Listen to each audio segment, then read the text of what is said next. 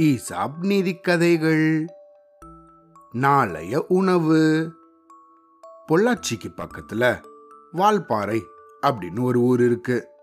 அங்க எப்பையும் நல்லா தூறிக்கிட்டே இருக்கும் மழை வந்துட்டே இருக்கும். அதனால அங்க நிறைய பச்சை புல்வெளிகள் எல்லாம் உண்டு.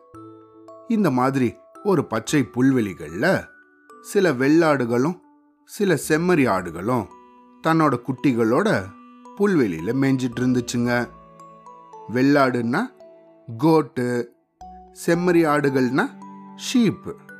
இந்த மாதிரி சில வெள்ளாடுகளும் சில செம்மறி ஆடுகளும் தன்னோட குட்டிகளோட அந்த புல்வெளியில புல்லு மேய்ஞ்சிட்டு இருந்துச்சுங்க அந்த சமயத்துல செம்மறி ஆட்டோட குட்டிகள் நுனி கொழுந்துகளா பார்த்து மேய்ஞ்சிட்டு இருந்துச்சுங்க இதை கவனிச்ச வெள்ளாடு என் அருமை செம்மறி குட்டிகளே இந்த மாதிரி நுனி கொழுந்துகளா இருக்கிற புல்ல மேஞ்சா நாளைக்கு நமக்கு சாப்பிட உணவு கிடைக்காது.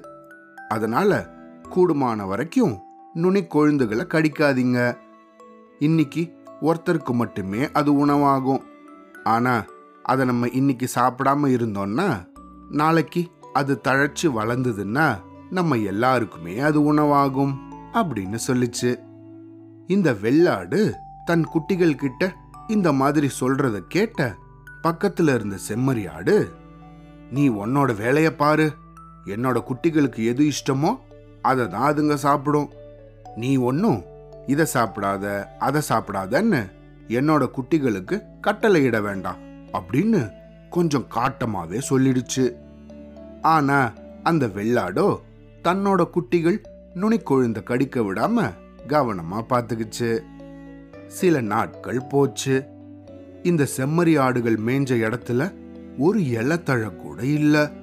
நுனிக்கொழுந்துகளையா பார்த்து இதுங்க மேஞ்சதால அந்த இடத்துல செடிகள் தழைச்சு வளர்றதுக்கு இன்னும் நிறைய நாள் ஆகும்.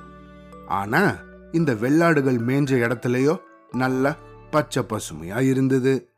ஏன்னா இந்த நுனிக்கொழுந்துகளை எல்லாம் இந்த வெள்ளாடுகள் சாப்பிடாம சேமிச்சதால இப்போ அதுங்க சாப்பிடுற அளவுக்கு நல்லா தழைச்சு வளர்ந்துருந்தது.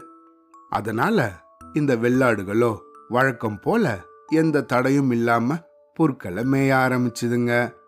ஆனா செம்மறி ஆடுகளோ என்ன செய்யறதுன்னு தெரியாம தகைச்சு போய் நின்னுச்சுங்க.